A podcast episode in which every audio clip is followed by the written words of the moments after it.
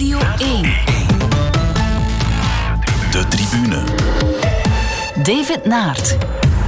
Goedenavond. De afgelopen week was een interessante sportweek met onder meer het overlijden van Maradona, wisselende prestaties in het Europees voetbal, meer dan één draak van een wedstrijd in de Jupiler Pro League en de comeback van Wout van Aert in het veld. Daarover praat ik het komende uur met mijn twee gasten, sportza-collega Karl Bertels en Hans van de Wegen, sportjournalist bij De Morgen. Heren, goedenavond. Dag David.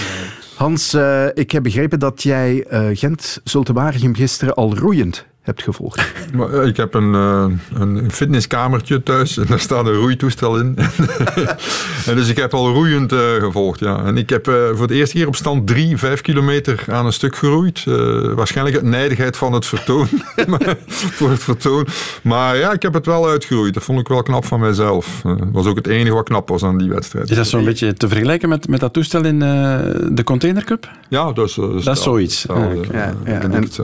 En je hebt het uitgeroeid, maar heb je de wedstrijd ook uitgekeken? Ik kan fietsen ook als ik wil daar, maar ik had zaterdag al gemountainbiked. Dus ja, ik dacht van, ik ga nu iets anders doen. Ik kan ook crosstraining doen en nog wat andere dingetjes. Ja, ik heb de wedstrijd ook uitgekeken, ja, maar de tweede helft heb ik naar beneden gekeken. Goed, over A-agent gaan we het later nog hebben. Karel, jij bent ook iemand die van vele markten thuis is. Dat heb ik gisteren gemerkt, want in de namiddag zit jij commentaar te geven bij de cross in Tabor. En s'avonds hoorde je ik alweer met het verslag van de wedstrijd van de basketbalmannen. Sport 1 en Sport 2, zal ik maar zeggen. Qua beleving ook. En qua interesse en qua journalistieke interesse ook eigenlijk. Dus op 1 staat nog altijd het wielrennen voor mij. En 2 is basket. Ik heb zelf basketbal gespeeld. Dat ging ik net vragen. Ja. Op welk niveau was dat? Dat was tot de beloften in Kortrijk. Dus 18, 19 jaar. En toen ben ik naar Leuven gegaan. En toen is het een beetje stilgevallen, zal ik maar zeggen. Maar ik was dus, ik heb dus nog gespeeld in de periode zonder driepuntslijn. Maar ik was dus een 2, dus op de vleugel, een shotter.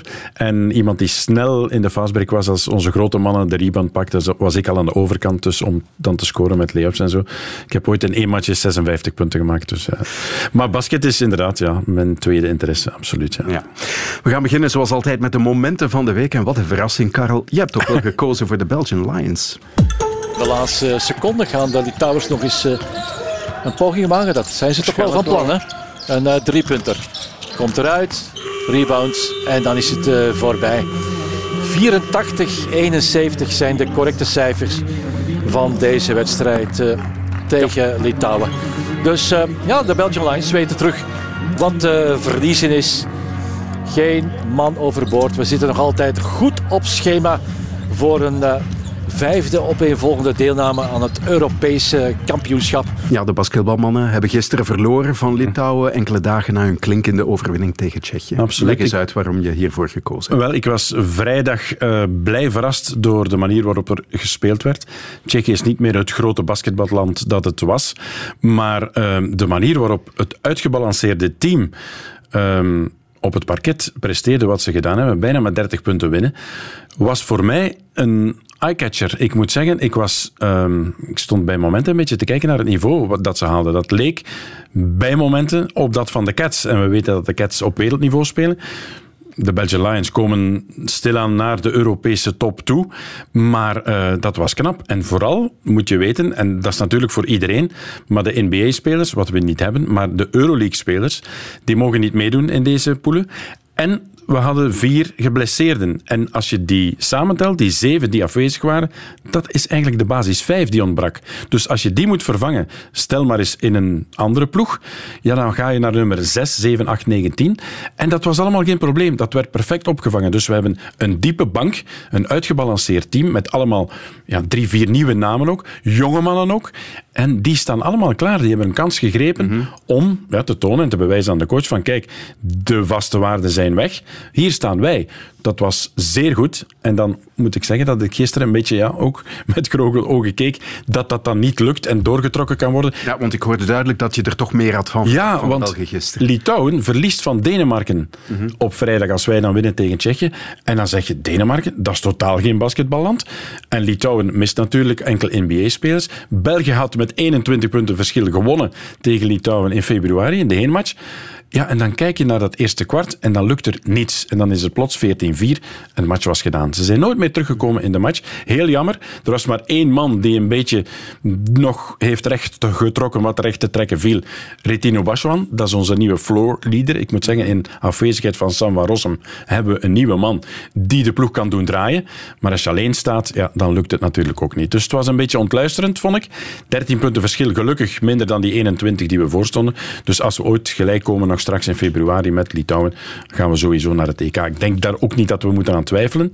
En ik vind met deze ploeg, met die mannen die de basis 5 uitmaakten tot nu toe en deze nieuwe lichting, ja, dat is een groep van 12. Als je daar de beste 12 meepakt naar dat EK, dan denk ik dat we de ambitie moeten hebben om kwartfinale te spelen. Waarom is die regel er eigenlijk dat in ons geval de mannen die in de Euroleague basketten niet mogen meespelen in die poelenfase? Dat is een goede vraag. Dat is de reden. Die matchen worden ook gespeeld op vrijdag en donderdag en dan kunnen die spelers die in de Euroleague spelen ook niet meer komen aansluiten. Dus het is een verandering van kalender ook. Maar het is niet meer, wat willen ze daarmee bereiken? Ik weet dat niet. Dat is misschien, ja, denk ik dat ze zelf dan willen dat die Euroleague zelf op een hoog niveau blijft en dat daar de spelers niet moeten van weggetrokken worden. Ik denk dat dat zoiets is. Oké.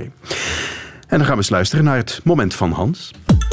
Bottas has lost 4 places already as they file their way through with Lance Stroll going off the track already, and that is that damage for Lando Norris. That's certainly damage and a big fire there as they exited out of turn 3, and that looks very nasty indeed, and unsurprisingly that is a red flag. Fuck. This was a big one. It's Grosjean. No, please. Fuck me. Hello, everyone. Just wanted to say I am okay. Sort of okay. Thank you very much for all the messages. I wasn't for the Halo some years ago, but I think it's the greatest thing that we've brought to Formula 1, and without it I wouldn't be able to speak to you today. Dat was Romain Grosjean kort na zijn zware crash in de Formule 1-wedstrijd gisteren in Bahrein. Ja, Hans, zonder die Halo had hij ons vandaag inderdaad niet meer kunnen toespreken, denk ik. Nee, ik heb het niet live gezien. Ik heb het ineens op Twitter zien komen. Maar op Twitter zie je maar een klein schermpje. En ik had ook niet op de naam gelet. Supercrash stond erop of zo, weet ik veel. En ik zag een paar gewone toeristenauto's staan eigenlijk. Dus geen Formule 1-auto's. Ik denk van, ja, dat is een of andere 24-uur race of zo zeker. Maar dan keek ik en ik zei, ja, Formule 1, wauw, wat is hier gebeurd? En dan, ja, die Halo, hè, ik herinner mij nog, al dat gedoe daar rond. Van, de rijders vonden daar maar niks. En het is lelijk en dat soort dingen. Ja. En dat ding heeft nu zijn leven gered. Hè. Want dat is die veiligheidsbeugel eigenlijk boven de cockpit. Hè? Maar de cockpit zelf is natuurlijk ook bijna onbreekbaar en onontvlambaar. Hoewel, ja, dat is wel, ook, dat is wel erg natuurlijk. Als je maar 30 seconden kan blijven zitten en je zat er 20 seconden in, ja, die man zal ook beginnen tellen hebben natuurlijk. Hè, dan nog zijn laatste race. De familie die kijkt van papa gaat nog een keer rijden in Bahrein. Ja, hallo zeg. Mm-hmm. Je moet het maar meemaken. Het zijn velen die ik mij altijd herinner van mijn jeugd. Hè. Villeneuve en zo, allemaal gezien. Die ongevallen ook in Le Mans, andere wedstrijden dan weliswaar. Maar die vreselijke dingen, die komen allemaal terug. Ik herinner mij dan nog uit de jeugd. Er was om de haverklap was er wel iemand die... En uiteraard dan het ongeval met Senna natuurlijk. Was er wel iemand die dan het leven liet... Louda ook in de brand. Want toen was de grootste vrees van die mannen echt om levend te verbranden. Mm-hmm. Hè? Mm-hmm. Dat was de grootste vrees waarmee ze achter het stuur kropen. Ik denk dat die ook schrik heeft gehad. Hè? En de snelheid waarmee dat ding in brand is gevlogen, dat kan toch niet de bedoeling zijn. Nee. Hè?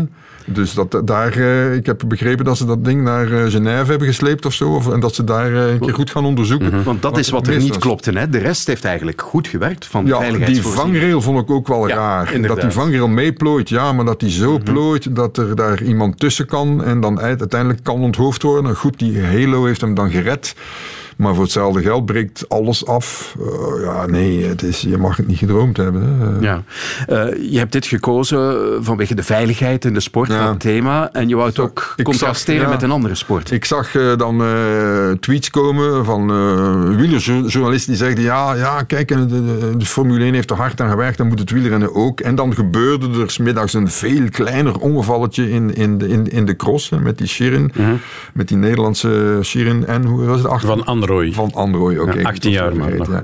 En die is dan op zo'n schijfrem gevallen. Ja. En dan hoor ik journalisten ook, of ziekjournalisten tweet, ja, die schijfrem is gevaarlijk enzovoort. Ja, dat schijfrem is helemaal niet gevaarlijk. Het ding zit daar natuurlijk helemaal los. Alleen, ik heb slijpschijven thuis, ik heb zaagmachines thuis. Daar zit zo'n kapje op, dat weegt niks. Ze kunnen even goed over zo'n schijfrem een kapje monteren, dat weegt niks. Dat is ook geen probleem om dat wiel er dan uit te halen. Ja, ik denk, de wielrennerij moet daar toch een keer meer werk van maken. Alleen ja, wat heb je? Hè? De wielrennerij, je hebt het monopolie van Shimano, een beetje SRAM en dan nog een heel klein beetje Campagnolo, die nu al de Tour hebben gewonnen. Maar goed, en voor de rest zit geen hoogtechnologie achter. Hè? Die fiets is nog altijd ongeveer hetzelfde. Het enige wat er is bijgekomen is die schijfrem. En die is natuurlijk fantastisch veilig om te remmen in zeer moeilijke omstandigheden. Maar als je die schijf inderdaad helemaal bloot laat, dan is dat een gevaar. En in de Formule 1 had ze daar al lang iets op gevonden natuurlijk. Mm-hmm. Enfin, de nieuwe Formule 1, maar vroeger was het natuurlijk ook... Want het is ook eigenlijk allemaal in een stroomversnelling gekomen na de dood van Jules Bianchi, 6 jaar geleden. Om nu even terug te gaan naar het wielrennen, een ander aspect daarin, de UCI, laten we die er maar weer bij halen. Er was veel kritiek toen ze 10 dagen geleden, nee, iets langer, Dylan Groenewegen schorste. Mm-hmm. Naar aanleiding van die zware val van Fabio Jacobsen. Mm-hmm. In die ronde van Polen, sprint en afdaling, dat soort dingen. Ik denk dat het Dylan Groenewegen was die onder meer zei, ja, de UCI heeft toch een kans laten liggen. Ze maakten er zich makkelijk af door ten eerste Groenewegen out of nowhere plots 9 maanden te schorsen. Mm-hmm. Maar er wordt niet gekeken naar... Wat zijn de gevaarlijke aspecten van de koers? Daar wordt niet over gecommuniceerd. Het begint met die aankomststrook natuurlijk, hè, die daar al jaren ligt naar beneden, blijkbaar. Waar al jarenlang protest tegen is. Want iedereen die daar ooit gewonnen heeft, die kwam van achteruit. Hè. Dus als er niet gevallen wordt, ja, dan win je. Maar wel tegen 80 km per uur. Daar begint het natuurlijk mee. Waarom laat je dat toe? 1, 2, die dranghekken. Want hij botst daar tegen, Jacobsen. Als dat goeie zijn, schuift hij daar langs, denk ik. En schuift hij verder door. Maar nu was het een opeenstapeling van rondvliegende borden. Waardoor de val natuurlijk nog veel erger is geworden. Dus dat zijn 2 elementen, vind ik toch. Als je over veiligheid spreekt, ja... En dan is het aspect natuurlijk van de sprint zelf met Groenewegen die zijn elleboog 2 keer gebruikt. Oké, maar nee, er zijn andere aspecten rond, hè, natuurlijk. Ja, het wielrennen is wat dat betreft een sport die is blijven hangen in conservatieve traditie. Ja. En daar is ook geen vakbond van rijders die zegt van, oh, dit doen we niet. Kijk, in de Ronde van Italië beginnen ze te protesteren de ochtend van de wedstrijd. Uh-huh. Terwijl ze die roodboek al lang hebben bekeken. Ze weten, het is een superzware etappe en de dag daarna moeten we 700 kilometer bij wijze van spreken gaan rijden. Nee, dit doen we niet, sorry jongens, dat die organisator dan op zijn teen getrapt is, dat kan ik me iets bij voorstellen. Door het tijdsaspect, ja, inderdaad. Ja. De tribune. De voorbije speeldag in de Belgische voetbalcompetitie kende enkele uitschieters, vooral in negatieve zin. In Anderlecht zijn ze weer aan het voetballen. Anderlecht en Standaard. Het was niet veel soeps voor de pauze. Wat de tweede helft brengt, dat horen we van Tom Boudeweel en Eddy Snelders. Ja, we zijn met heel veel motivatie begonnen aan de tweede periode, maar ik heb ondertussen op mijn hoofdtelefoon van mijn buurman al een paar keer gehoord. Dus ik hoop dat die motivatie er nog is, Eddy. Ja, bij mij wel, maar bij de spelers moet motivatie er natuurlijk zijn. Club Brugge moet Racing Genk vanaf nu boven zich dulden in de stand na deze belabberde prestatie. Toch wel bleek, heel erg bleek van Club Brugge. Een futloze, ideeloze indruk gegeven. En blijven steken op een punt bij de laatste in de stand. Want dit is het eindsignaal van Wesley de Kremer. Hans, heb je ook Anderlecht Standaard nog bekeken? Een stuk, ja. Al roeiend? Nee, alleen ik moest eten. En als het eten is, dan is het toch een beetje een wet dat er niet kijkt. Ja. Nee, het was treurig. Hè. Het was, Maar het gaat goed op trainingen. Ja, maar goed. Ik hoorde ook het stukje van Club Brugge, daar ben ik het er niet zo helemaal mee eens. Club Brugge speelt niet goed, het is dramatisch. Hoe gaan ze het oplossen? Ze staan op 1 punt van de eerste plek, zeg, in godsnaam. En ze zijn ook in Europa nog in koers om derde te worden. Tegen de laatste, Hans. Tegen de laatste, maar dat is hen nog overkomen. Ja, ik weet het maar. In een leeg... Kijk, het is geen enkel schot tussen de palen. Ah, ja, sorry, maar... Ik weet het, het is niet goed. Maar ze hebben nog altijd... Ze hebben nog, ook in een kampioenjaar van die wedstrijden gehad, dat ze volledig weg waren. En dan komen ze toch altijd terug. De bodem bij Club Brugge zit vrij hoog. Ze hebben daar 6 jaar geleden een betonplaat onder gegoten en daar kunnen ze kunnen niet meer lager dan derde worden, club, hebben we de indruk. Uh-huh. Dus oké, ja goed, ze zijn kampioen.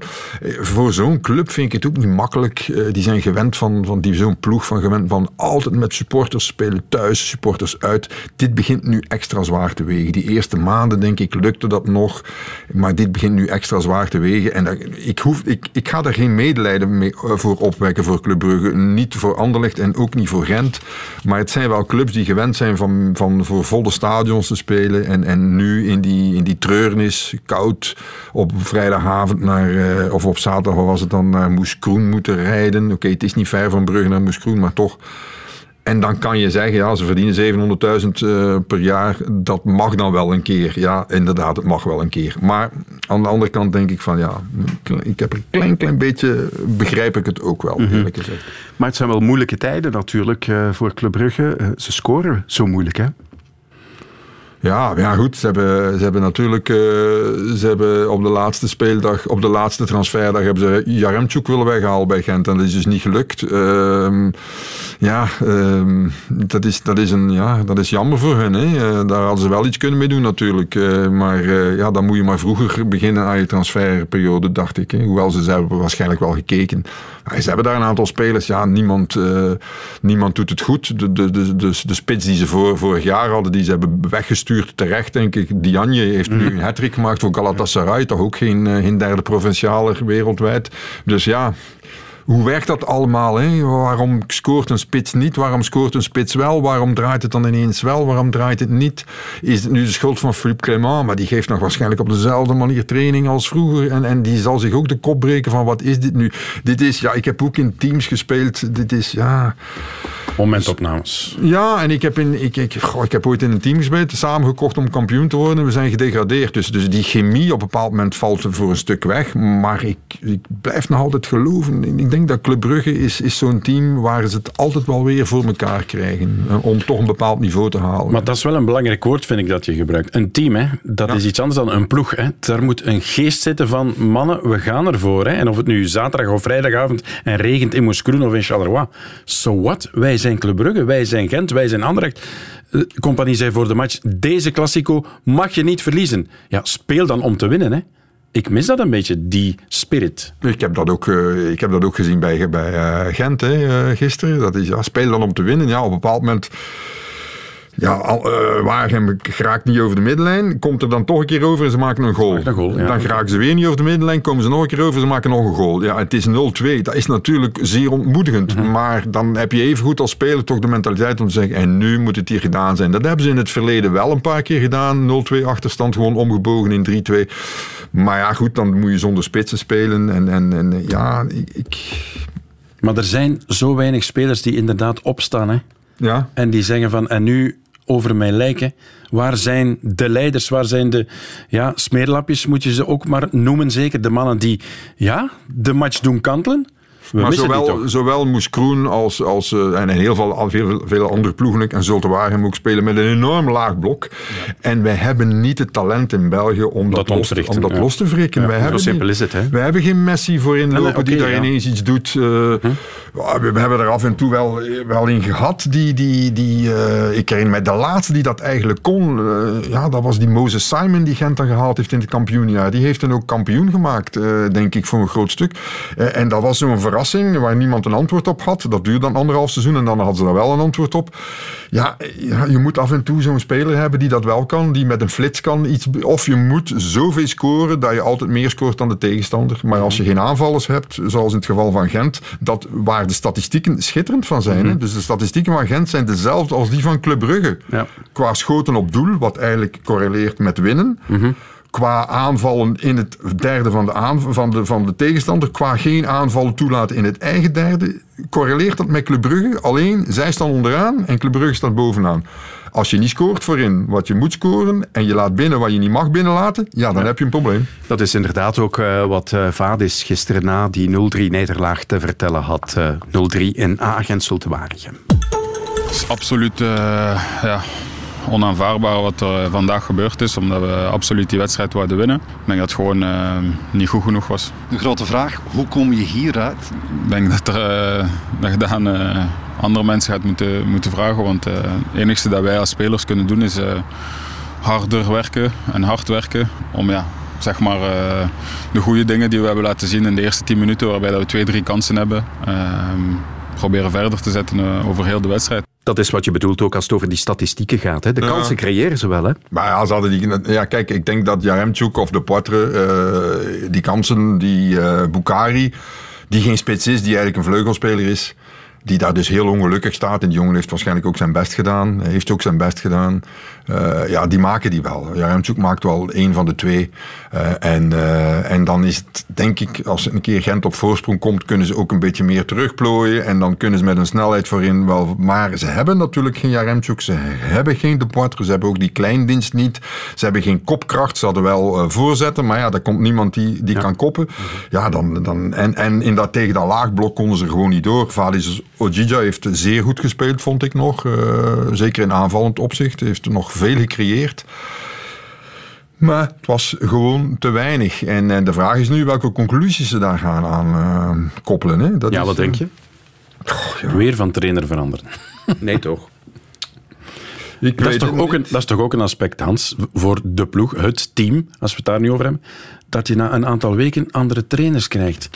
Daar leef je toch ook niet van op als speler? Nee, maar op een bepaald moment schijnt het op te zijn tussen de speler en de trainer. En als er dan een maar toch komt, niet na 2 speeldagen? Nee, toen niet na 2 speeldagen. Maar ik las dan, je leest dan in een krant, lokaal medewerker schrijft dan, het is maar een statistiek, maar is misschien wel belangrijk. Het is de 10e nederlaag onder Wim de Dekker. Ik dacht van oei, als je iemand in de vernieling wil schrijven, dan schrijf het maar op die manier in de vernieling. Is dat dan de schuld van Wim de Dekker? Helemaal niet. Hè. Hij heeft zijn team tegen Genk fantastisch goed gezet. Hij heeft op Charleroi iets gedaan wat er weinigen kunnen, namelijk gespeeld zoals Charleroi. Mm-hmm. Niet aanvallen en zeggen van doe het maar gasten. En dan uiteindelijk een goal meegepikt, wat Charleroi altijd doet. Ja, dat was schitterend. Maar ja, dan komen ze thuis tegen Waregem op een ongelukkige manier. Krijgen ze 2 goals binnen. Ja, en dan is het natuurlijk verloren. En dan zie je dat, dan zal hem dat misschien verweten worden dat hij niet het vuur in die ploeg krijgt, maar wie krijgt daar wel nog het vuur in? Hè? Mm-hmm. Dat kreeg Hein van Hazebroek ook op het laatst niet meer. Hè? Dus iedereen denkt nu aan Hein van Hazebroek. Ik zou niet weten of ze hem zouden benaderen. Ik zou ook niet weten of hij het zou willen. Ik ga er me niet mee bezighouden met er naar te gaan zoeken of het kan of niet kan. In alle geval, dit is sowieso denk ik voor veel ploegen een heel raar seizoen. Wat je moet proberen doorkomen zonder te veel kleerscheuren. Mm-hmm. Maar meteen aan het volgende seizoen met publieken. Maar er is wel wat onrust. De supporters roeren zich ook. Hè. Een dag of 10 geleden, die SOS ons Gantoise. Mm-hmm. Goed, het is wat het is. Maar ik vond het wel een degelijk geschreven stuk. Ja, het schijnt dat toch op enkele pijnpunten aanraakt. Ik heb een aantal mensen gehoord die proberen achterhaald hebben wie het was. En ze hebben mij dan een naam genoemd. Ik heb dan gekeken. En er zou iemand zijn die studies journalistiek in Kortrijk heeft gedaan. Kan niet slechter zijn. Sprak onze Kortrijks aan. Hè? Maar goed. Kijk, ik denk dat ze bij Gent ook wel het geluk hebben. Het zou nooit toestanden zijn van bij Anderlecht of die van Club Brugge hebben ook al een paar keer in slechtere tijden hun stadion bestormd en hun bestuurskamer bestormd. Dat de Gent supporters hebben die traditie niet echt, maar als daar publiek zou gezeten in een vol stadion, dan krijg je het wel. Hè. Dan wordt er meteen geroepen, die buiten. Of dat allemaal een oplossing is, op korte termijn denk ik niet. Op langere termijn moet de club wel beginnen denken aan een transitie op alle niveaus. Hè. Mm-hmm.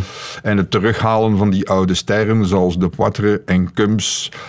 Ja, dat heeft ook maar een bepaalde houdbaarheidsfactor. Hè? En je gaat toch iets moeten doen. En dat hebben ze eigenlijk geprobeerd door 11 transfers te doen.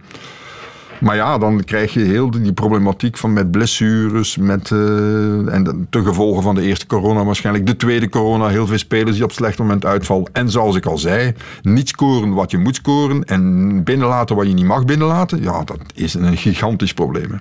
Ja. Om dit luikje af te ronden, een woordje misschien nog over Beerschot. Dat is toch verrassend. Holzhauser, hè? Als we dan over een man spreken die het verschil kan maken. Ja, nee? Maar Holzhauser speelt op de positie van Ojija. Ik bedoel, ja. Ze hebben... Ja, nee. Maar hij doet het wel, hè? Ja, nou, ze doen het. En wat opmerkelijk is, ze zijn eigenlijk het agent van vorig jaar. Namelijk, ze scoren veel, maar ze krijgen er ook verschrikkelijk ook veel binnen. Ja, ja. En dat heeft ook een bepaalde houdbaarheidsfactor. Op een bepaald moment slaat dat een beetje tegen. Voorin, die Tissoudali zal ook wel een keer geblesseerd geraken of moe zijn. Of denken van, ik ben eigenlijk te goed voor deze club. Misschien wil ik al ergens. En dat is ook altijd het probleem.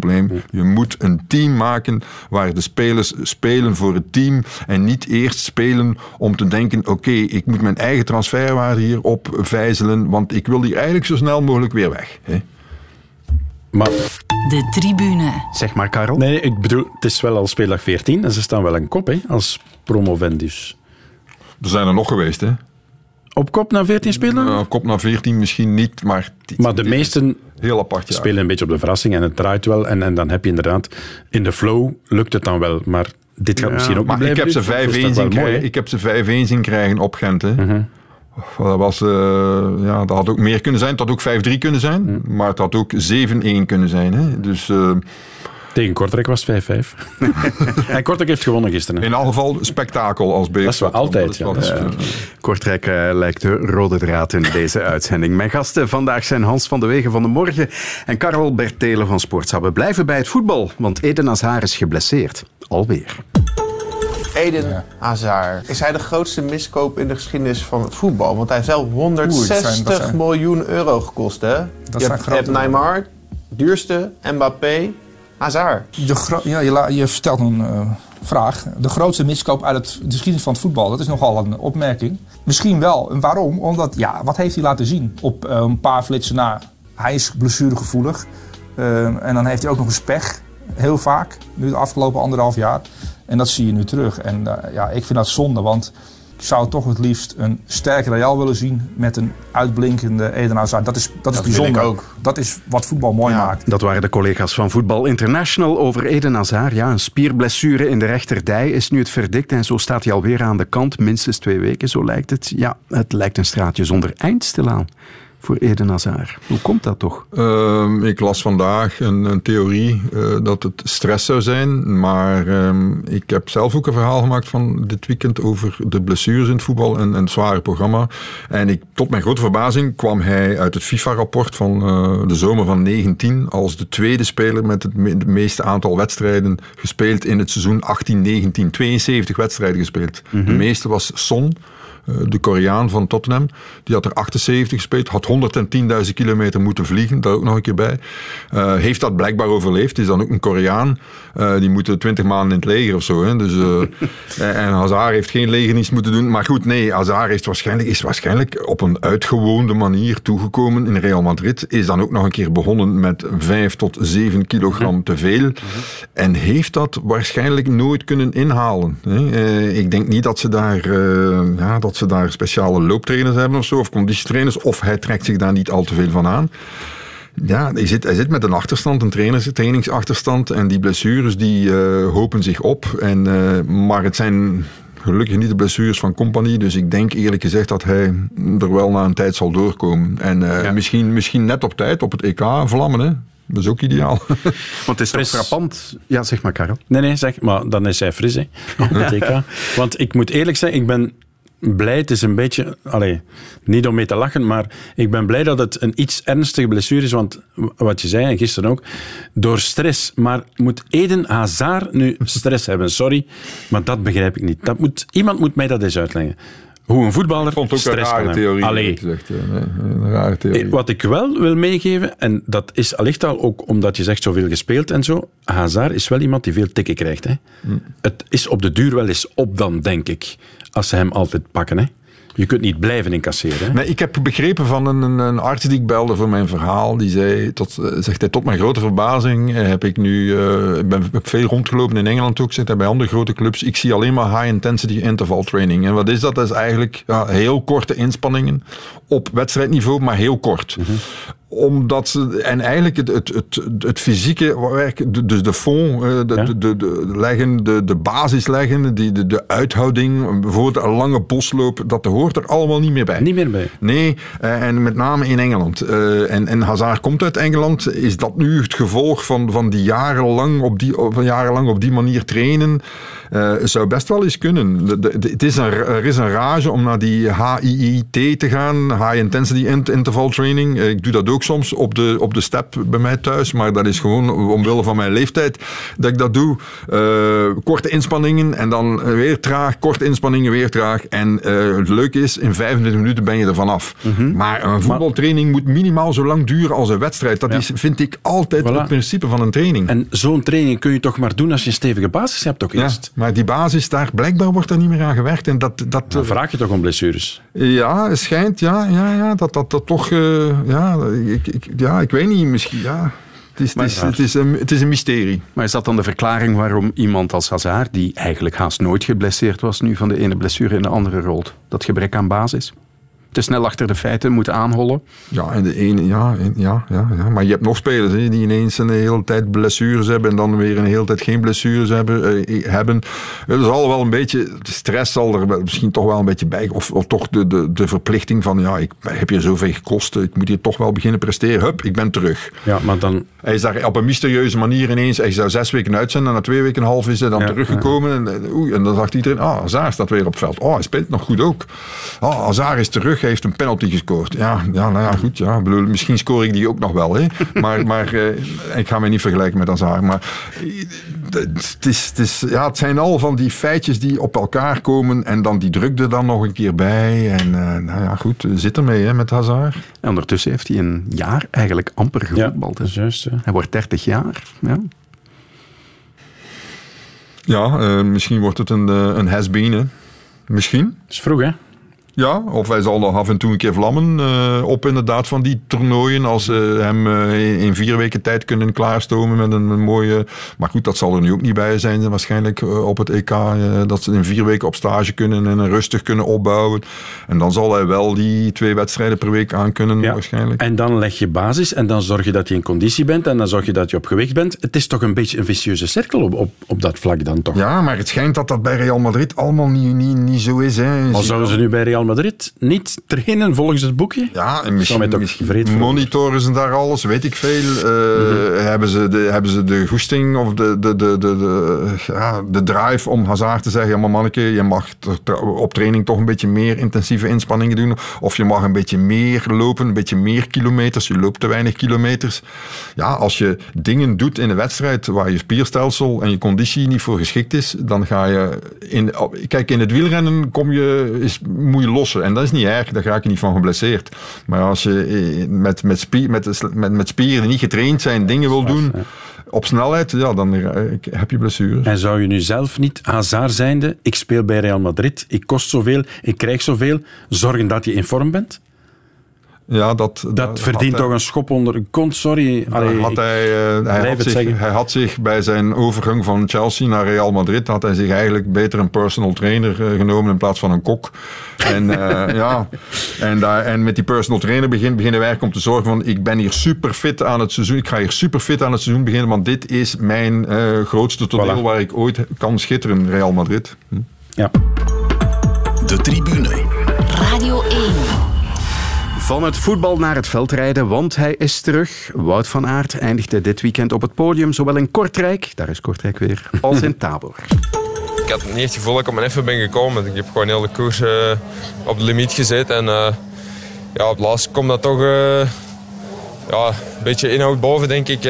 Volharding om te blijven geven en zo op het podium geraakt. Maar het was niet met de overschot van gisteren. Om mee te hoeven te winnen moet er nog wat bij en dat is ook normaal. Dus ik ben zeker blij met die 3e plaats. Maar het was meer op karakter. Het was echt knokken. Hij was al bij al tevreden. Karel, hoe schat jij zijn prestatie in? Ja. Ik ook, ja, echt waar. Ik ga misschien een beetje overdrijven, maar ik had dit een beetje verwacht. Ik denk niet dat Wout van Aert terugkomt om er zomaar tussen te rijden. Hij wil dan tonen wat hij kan, denk ik. Hij dwingt het ook een beetje af. Een beetje gediend door omstandigheden, zeker in Kortrijk. Twee lekke banden van Aerts en van Toernout, oké. Maar hij reed al wel vooraan als dat gebeurde. Dus standhouden, dat technische, nog twee crossen. En dat heeft hij weer onder de knie. En dan inderdaad, er moet misschien nog een paar kilootjes af en dan maakt het probleem niet. Maar Van Aert is een wereldcoureur. Laat ons daar absoluut geen vragen meer ontstellen. Als hij naar het veld komt, is het om mee te doen en is het straks om te winnen. En dat ga je bij Mathieu van der Poel ook zo zien. Dat zijn gewoon twee fenomenen. En ik vind het schitterend dat hij terug is, want je moet eigenlijk eens bedenken, 6 weken geleden sprint hij voor de overwinning in de Ronde van Vlaanderen en nu springt hij over balkjes. Hè. Hoeveel kunnen er dat? Dat is toch gigantisch. En hij heeft 6 dagen vakantie genomen. Mm-hmm. In dit incredibele jaar. Maar je moet het toch maar doen. En hij heeft zijn talent mee. En ja, hij heeft een grote motor. En hij heeft alles. Hè. Het is iemand waar we hopelijk nog 10 jaar kunnen van genieten. Ja, maar ik denk dat hij toch lastig zal hebben om de omslag te maken naar... Als het licht aangaat op groen, meteen die hartslag naar 200. Dat is hij natuurlijk niet meer gewend. Nee, hè? Afgelopen jaar was dat gewoon, het peloton vertrekt, de rest zet zich goed, er probeert iemand weg te rijden, ze komen snel op gang en dan gaat hij 2 uur, 3 uur zelfs echt koersen. Maar dit is 1 uur en van bij minuut 1 naar die eerste bocht sprinten, die hartslag heel hoog, je hebt een totaal ander gevoel. Hè? En dat kon hij natuurlijk vroeger wel. En dat zal toch moeilijk zijn. Ik schat eerlijk gezegd, ik denk dat Van der Poel wat dat betreft fysiologisch completer is, completer is dan Van Aert. Ik denk dat ook Van Aert... op de 300 kilometer wedstrijden of de 260 en meer kilometer wedstrijden, dat Van Aert dan meer heeft dan Van der Poel. Maar dan zie je dan, pas op, die Iserbietjes en compagnie, die hebben natuurlijk nu wel moed getankt, hè? Die zijn oei. Nou ja, misschien is dat toch te pakken. Als hij nu van in het begin de zaak naar huis gereden, dan had je kunnen zeggen, eerst 1, het veldrijden stelt niks voor, of tenminste wat er nu rondrijdt. Ja. Dat is voor hen ook gelukkig niet waar. Ze kunnen ook wel wat. En misschien gaan ze ook wel denken, misschien kunnen we ook een keer op de weg iets doen. En er zullen er waarschijnlijk nog mooi zijn, op de weg. Ja, waarom niet? Ja, waarom is dat geen combinatie waard? Als dat goed wordt aangepakt door de trainers. En ze zijn goede trainers. En bijvoorbeeld die trainer van Aert weet heel goed waar hij mee bezig is. Dan is dat een perfecte combinatie. Vroeger moest je tussen november en januari, mocht je niet harder rijden dan 25 uur. En moest je 4 uur aan een stuk rijden en niks doen en rusten. En nu mag je daar al zo'n prikkel tussen steken. Wel een goede zaak. En Van Aert is natuurlijk wel een klasbak. Hè? Dus dat is duidelijk. En Van der Poel komt erbij, 12 december, Antwerpen. Volgende week zaterdag. Ja. Ja. In het zand. Op de plage. De linkeroever. Dus we gaan zien, hè. Wie is de beste zand? Zweek, zeker. Zweek, ja dus maar om nu Zweek te noemen, heb je hem gisteren zien vallen? Ja, dat was wel een ongelukkige... Koprol op de rug. De jongen komt als 14e nog binnen. Dat Hazard daar is een voorbeeld aan neemt. Ja, want ik heb daar tijd in gezien van gasten die binnenkomen. Dat ik denk van, die binnen de halve minuut, komen die achter die anderen aan. Absoluut. Die we alleen maar op televisie gezien. Maar binnen de halve minuut... Crossers zijn goede coureurs, dat is echt niks. Waar. Ja, maar merk jij nu dat het veldrijden de terugkeer van Wout van Aert nodig had? Of... merk jij geen verschil in de belangstelling, de beleving? Ja, het is moeilijk natuurlijk zonder publiek. Maar Elie Iserbiet heeft al wel wat visitekaartjes afgeleverd. Zeker Michael van Toornout nu. Die komt er nu bij. Wedstrijd gisteren. Ja. Belangrijke overwinning ook voor hem met Tabor.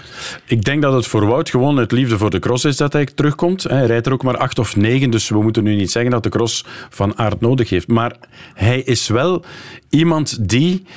ja... hoe moet ik het zeggen, toch ook nog eens duidelijk maakt dat je via de cross, en dan heeft Roger de Vlaeminck eigenlijk gelijk, toch wel een goede coureur wordt, hè? En een completere renner wordt. Hè? Ja, maar niet elke crosser moet nu beginnen denken dat... Nee. Okay. Want Toon Aerts houdt het nog altijd af, hè? Op de weg gaan rijden. Ik doe het niet, hè, zegt hij. Als hij zichzelf goed kent, is dat zijn goed recht natuurlijk. Hè? Ik ga heel weinig naar cross, maar ik ben vroeger een keer naar een cross geweest. Ik denk in 2013 of 2014. En dan heb ik bij de beloften Michael van Toornout in Ronsen zien naar boven rijden. En Ronsen is een hele zware cross. Lastige cross, hè? Onwaarschijnlijk snel. Ik dacht en die was dan net wereldkampioen geworden, dacht ik. Hij is in 2015 wereldkampioen geworden. bij de belofte in 15. Is hij wereldkampioen. Oké, het zal dan 15 of 16 geweest zijn. Ja. Nee, het moet vroeger, maar het maakt niet uit. Okay. In elk geval, hij was verschrikkelijk goed. En ik kende die nu toevallig, omdat ik daar niet ver vandaan woon, van wat die familie vandaan komt. En ik dacht, ik denk dat dat momenteel intrinsiek de grootste motor is die rondrijdt. Als je ook gisteren ziet hoe hij dan die Izerbeat afhoudt. Ja. Hij had maar één probleem, hij won niet. Hè. Hij maakt altijd de koers, het is een attractieve coureur, maar hij won niet. Had hij dat dan nodig nu? Ja, ik denk het. Vorige week Max Plaas, nu Chuck, en hij is vertrokken. Met de penningen zei dat ook vorige week. Ik denk dat hij nu vertrokken is en het zou wel eens goed kunnen zijn. Want inderdaad, zoals hij wegrijdt van Izerbeat, op ook een lastig parcours, zeer veel interval in Tabor. Knap gedaan, maar dat is inderdaad ook de mindset. Hè. Maar wat ik ook bedoelde met had de cross Wout van Aert nodig. Ja, iedereen kent Wout, iedereen kent Mathieu. Izerbeat ook nog. Maar ja, Laurens Zweek nu, kampioenentrui. Ja. Michael Aert, van Toerenhout. Ja. Nee, dat is waar. Ja, snap je wat ik bedoel? Om het weer onder de aandacht te brengen. Goed, ja misschien. Maar, sowieso zal het nooit met de cross. Maar het zal niet met... Nee. Want je ziet ook die klassementen, die grote renners hebben er absoluut geen boodschap aan. Ik denk dat Mathieu geen enkele World Cup rijdt, zeker of zo? Of? Het zal niet, er zijn er maar 5. Ah, well, kijk, ja. Die pikken gewoon de wedstrijden eruit waar ze een beetje startgeld krijgen en die komen zich amuseren op zondag, dus een goede training en verder. En dat is natuurlijk nefast. En vroeger had je die strijd, je zag van in het begin, Nijs heeft zoveel voorsprong, Wellens, wat gaat die dan doen? En dan zag je later Albert tegen de anderen en... Maar dat, volgens mij is eruit. Het wordt echt een soort wekelijks circus dat zich zijn tenten opslaat ergens anders. En dan gaan we zien, wie komt er? Welke kloon komt van... Kloon, sorry. Of welke olifant komt er vandaag? Wie komt er vandaag spelen? Hè? Dat zal het fenomeen zijn. Los van het feit dat het inderdaad dat er een topprestatie wordt geleverd. Hè? Daar ga ik nu niet over... ik heb mij daar genoeg over denigrerend over uitgesproken. Ja. Maar het blijft een dorpscircus. Hè? Dat is jammer, maar er zal nooit meer een soort circuit komen zoals het vroeger was, waar we van in het begin zitten te kijken tot op het einde. Dat is waar. Dat is wel jammer, hè? Want absoluut. Je had ook zo die nijdigheid soms tussen de protagonisten. En de supportersklans, hè? Ja, die zie je ook niet meer. Hè? Nee. Maar ja, ze mogen niet meer. Ze mogen nu niet meer, maar gaan ze waren er ook niet. Hè? Gaan ze terugkomen in even grote getalen, eens het weer mag? Met bussen? Nee. Hè? Gaan al die crossen ook overleven? Ik vraag me af, want die zegt de tenten opslaan, maar mogen er nog tenten gezet worden? Want daar gaat het beginnen, hè? En hoeveel volk mag er dan binnen? Ja, maar er komt een vaccin, hè? Ik weet niet, heb je al gehoord? Ja, niet gehoord. Ja, maar het is niet verplicht, hè? Goed, dat zien we dan wel als het zover is. De tribune. Met Hans van de Wegen en Karl Bertels als mijn gasten deze week. En ook in de tribune moeten we nog blijven stilstaan bij het heengaan van een voetballegende. Hier is die, Adol, aangepakt, Maradona. Echt waar, hij laat iedereen staan alsof ze er niet zijn. Maradona! Alle twijfel is weg. Dit is de beste voetballer van het wereldkampioenschap voetbal.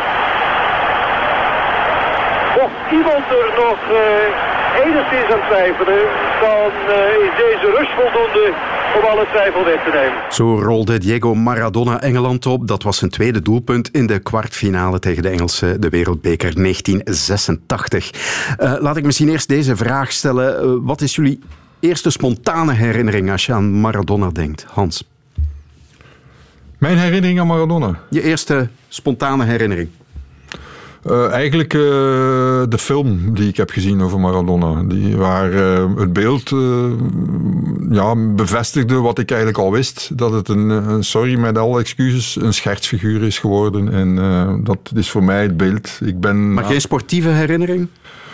Ja, ik was in 86 reporter ten velde hier in België. Ik moest bij de halve finale tegen de Belgen, Argentinië tegen de Belgen, moest ik naar de tuin van Patrick Vervoort. Of dat was eigenlijk een soort wijk waar Patrick Vervoort zijn ouders woonden. Daar was een tent opgezet en daar zat vol. Het was pre-corona, dus ze mochten allemaal samen zitten.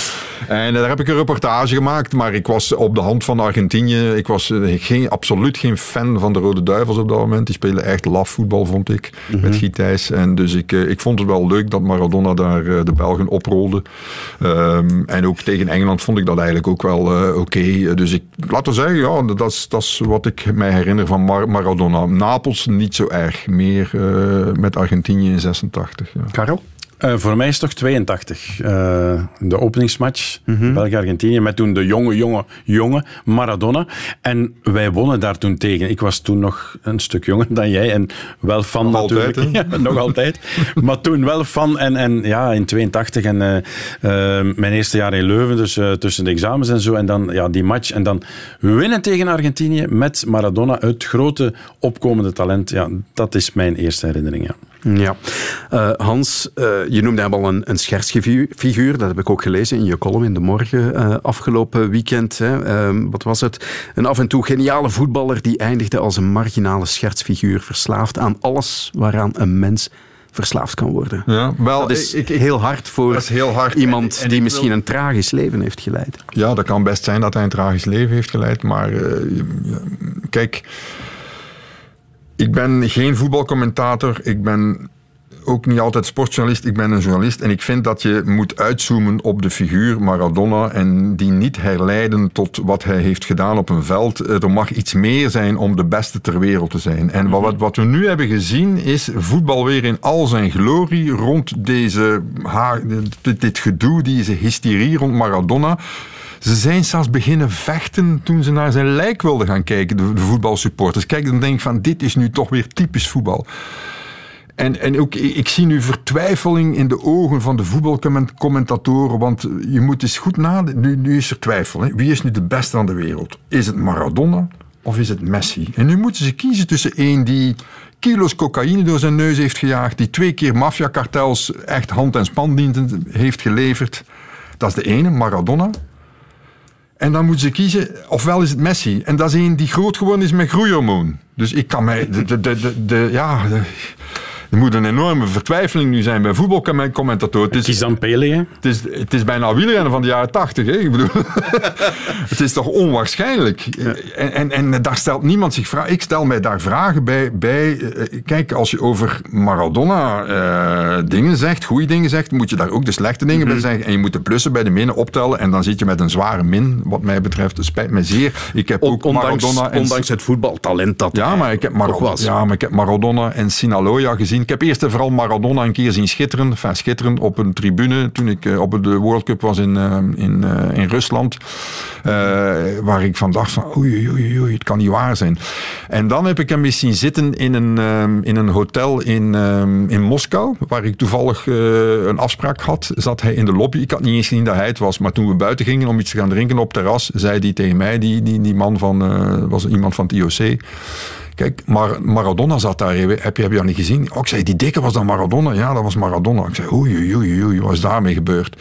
En dan Maradona en Sinaloa op Netflix en denk ik van, nee, dit is te erg. Ik bedoel, je kan dan nog je hebt nog mensen een zwaar leven gehad, hè? Maar... Ja, er is geen enkele reden om op die manier ten onder te gaan, vind ik. Spijt mij, ik ben daar keihard in. Er is geen enkele reden om op die manier te gaan. Hoe kijk jij ernaar? Ja, zit er dan niet toch een beetje het probleem van mensen rond hem dan? Die hem een beetje moeten beschermen. Want ze gooien hem eigenlijk voor de leeuwen na een hele moeilijke jeugd. En heel bescheiden komaf. Ja, voilà. Dus een heel lastige jeugd zelfs. Iedereen moest hem ook voortdurend hebben. Ja, en voilà. En dus in een sloppenwijk gewoond, opgegroeid. Maar dat ging toch redelijk in Barcelona. Alleen, ja, hij presteerde dat niet zo goed. Mm-hmm. Ja, maar ik bedoel vooral Napels dan, hè. Ja, maar goed, ja. Word je daar echt... Ja... Maar er zijn toch nog spelers... Die jongen kon dat niet aan, hè, die rol? Het enige wat van Dries Mertens in Napels hebben meegemaakt is dat hij een keer tijdelijk van zijn lief is weg geweest. Maar ik bedoel, ja, Dries Mertens is toch niet ten onder gegaan in Napels? Ja, maar... Het is toch niet omdat je naar Napels gaat dat je daarom moet ten onder gaan? Hoe ze Maradona binnenpakte en hij maakt die kampioen, zover is Mertens nog niet gekomen. Nee, dat heeft hij wel gedaan. Een bescheiden club. Kampioen gemaakt, voilà. Tot 2 keer toe. En als je dan... Argentinië allemaal... ook wereldkampioen gemaakt. Jij, ja, dat moet je toch ook een beetje omringd zijn door mensen die zeggen van... Ho, en ja... Ik denk dat die jongen dat inderdaad niet aankomt. Dat hij dan begint te snuiven en al die dingen doet. Goed. Misschien was dat toen ook minder dan nu. Ik weet dat nu is niet. Dat de evidentie zelf, dat je omringd wordt en afgeschermd wordt. Het was toen minder dan nu, dat is duidelijk. Hè. Maar Cruijff is in Barcelona daar ook niet in ondergegaan. Ik bedoel, dat was ook zo'n soort grot die binnengehaald werd. Ja, die stond toch ook meer met zijn voeten op de grond, denk ik. Hè. Nee, Cruijff. Als je de biografie van Cruijff leest, ik heb ze in de corona gelezen, van Auke Kok, ja, dan denk je van oei. Daar is toch ook van alles mee mis geweest. Ja, ik bedoel, rare dingen, maar het ging niet over cocaïne. Wel 1,5 pakje sigaretten per dag, waarvan ik dan ook denk, ja, kan dit de beste voetballer ter wereld zijn? 1,5 pakje sigaretten per dag? Nee. Dus... Maar Maradona, kijk, ja, die heeft momenten gehad dat hij inderdaad de beste voetballer ter wereld was, maar dan om die dan op zo'n voetstuk te zetten, zonder veel van die kritiek erbij, denk ik van, nee, daar doe ik niet aan mee. Want Karel, ben je het er niet mee eens dat de sportjournalistiek toch al te vaak de neiging heeft om uitspattingen met de mantel der liefde te bedekken en alleen sportieve zaken te onthouden? Ja, wij zijn er graag bij. Hè. Wij maken het graag mee. En als we het kunnen verslaan en je maakt dat dan mee op zo'n WK en zo'n goal, ik denk dat je dat wel als sportjournalist onthoudt. Dat toch iets is wat toch bij je job hoort bijna, van zoiets te kunnen, te mogen meemaken. Je onthoudt dat dan. We weten ook niet alles natuurlijk. Hè. Eens de sport voorbij is en de prestatie, je volgt dat niet altijd allemaal. Hè. Je moet het dan inderdaad lezen in zo'n documentaire, zien. Ja. En dan kom je vaak veel te weten. Ja, het is juist. Maar op dat moment zelf denk ik wel dat je als sportjournalist meegaat in... Maar ik heb in die column ook verwezen naar andere sporten. Ik heb ook gezegd van, ja, Frank van den Broeke, 2 klassiekers gewonnen en daar maken we dan een soort held van, terwijl die ook op alle mogelijke manieren heeft misdragen met drugs en van alles en nog wat, familiaal geweld. Van een prostituee, hè, met drugs. Ja, dat is dramatisch. En ik zal heel eerlijk zeggen, Frank van den Broeke en ik hadden we zagen elkaar niet vaak, maar we hadden een goede relatie. Hij was heel vriendelijk tegen mij en het laatste wat ik gedaan heb voor hem is mijn parkeerkaart op het WK, waar hij als laatste keer als analist was, heb ik mijn parkeerkaart aan hem gegeven, omdat hij dan dichter kon parkeren. Absoluut. En ik vind het een fantastische gast, maar alleen, ja, de plussen en de minnen. En ik vind dat we dan als journalist daar moeten naar kijken. En niet, ja, goed. En sowieso een vergelijking Maradona-Messi. Kijk, de verdedigers vandaag, sorry, dat is een ander kaliber dan wat je toen zag staan. Hè. Ik bedoel, die telefoonpalen van Engeland die je daar voorbij loopt. Ook onze telefoonpalen. Tegenwoordig staat daar wel iets anders achterin. Hè. Er wordt ook veel sneller gevoetbald. Je kan geen periodes vergelijken. Elke speler nu, topper. De nummer 1 van nu is altijd beter dan de nummer 1 van 35 jaar geleden. Ja, maar er is maar één Eddy Merckx. Hè? Ja. Wel, ja, daar hebben we natuurlijk in België moeite mee. Omdat Ik ging net vragen, want dat was mijn laatste vraag. Hebben jullie een sportidool van wie jullie toch alles of bijna alles door de vingers zouden zien, Karel? Ja, voor mij is het Eddy. Ja, en ik denk niet dat Eddy nog gaat snuiven en nog gaat... Nee. Een verkeerde stap zetten ergens. Misschien een glas wijn te veel. Maar dat vind ik tof, dat drink ik mee. En mij is Michael Jordan. Dat dacht ik al. Ik heb 32 wedstrijden live gezien van Michael Jordan. Ik heb zijn terugkeer live gezien. Ik heb hem gezien op de Spelen. Ook niet braaf. Ik heb hem geïnterviewd. 11 keer 3 minuten. Ik ben daar zeer zwaar van onder de indruk van Michael Jordan. Die heeft zoveel invloed op dat spel uitgeoefend. Die heeft zoveel wedstrijden beslist. Maar die is ook smeerlap geweest in wedstrijden. Die heeft mensen onder de grond gestopt in zijn eigen team. En als je die documentaire ziet op Netflix, dan denk je van, dit moet iedereen gezien hebben. Zwaar. Oké, en zo weten we weer wat gedaan. Kijken naar die films over Diego Maradona en Michael Jordan. Hans van de Wegen en Karel Bertelen, bedankt dat jullie er waren. Dit was De Tribune. Volgende week zijn we er opnieuw met een nieuwe aflevering. Tot dan.